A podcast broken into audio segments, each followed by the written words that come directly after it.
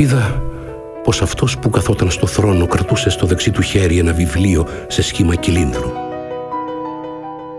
Το βιβλίο ήταν γραμμένο και από τη μέσα και από την έξω πλευρά και εκεί που έκλεινε ήταν σφραγισμένο με 7 σφραγίδες από βουλοκαίρι. Είδα ακόμα έναν άγγελο δυνατό που διαλαλούσε μεγαλόφωνα. Ποιος είναι άξιος να σπάσει τις φραγίδες του βιβλίου και να το ανοίξει; Και δεν βρέθηκε κανένας, ούτε στον ουρανό, ούτε στη γη, ούτε κάτω από τη γη, που να μπορέσει να ανοίξει ή έστω να αντικρίσει το βιβλίο. Άρχισα τότε να κλαίω πολύ που δεν βρέθηκε κανένας να ανοίξει το βιβλίο ή έστω να το αντικρίσει. Ένας από τους πρεσβύτερους μου λέει τότε «Μην κλαις, γιατί το λιοντάρι από τη φυλή του Ιούδα, ο απόγονος του Δαβίδ, νίκησε στη μάχη που έδωσε και μπορεί να σπάσει τις 7 σφραγίδες και να ανοίξει το βιβλίο».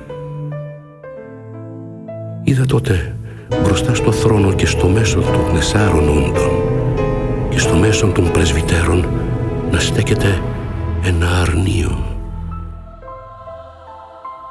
Έμοιαζε να το έχουν θυσιάσει. Είχε εφτά κέρατα και εφτά μάτια. Αυτά είναι τα εφτά πνεύματα του Θεού που αποστέλλονται σε όλη τη γη.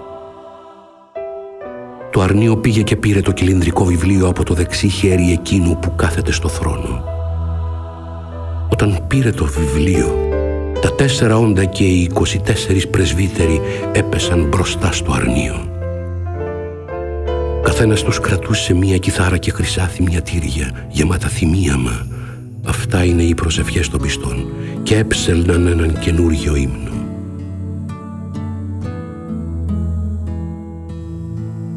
Είσαι άξιος να πάρεις το βιβλίο και να ανοίξεις τις φραγίδες του.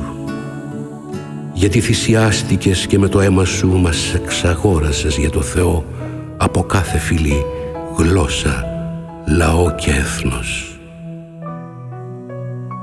βασιλιάδες τους έκανες αυτούς και οι ιερείς για να λατρεύουν το Θεό μας θα γίνουν κυρίαρχοι πάνω στη γη.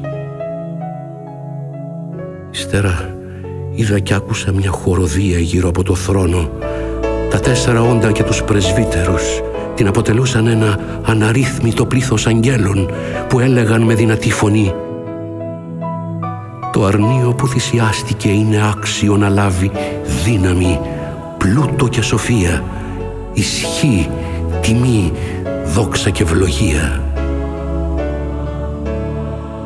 Κι ύστερα άκουσα όλα τα πλάσματα του σύμπαντος στον ουρανό, στη γη, κάτω από τη γη και μέσα στη θάλασσα, όλα αυτά τα άκουσα να υμνολογούν. Αυτός που κάθεται στο θρόνο και το αρνίον, να είναι για πάντα ευλογημένη, τιμημένη, δοξασμένη και ισχυρή τέσσερα όντα αποκρίνονταν «Αμήν» και οι πρεσβύτεροι έπεσαν και προσκύνησαν.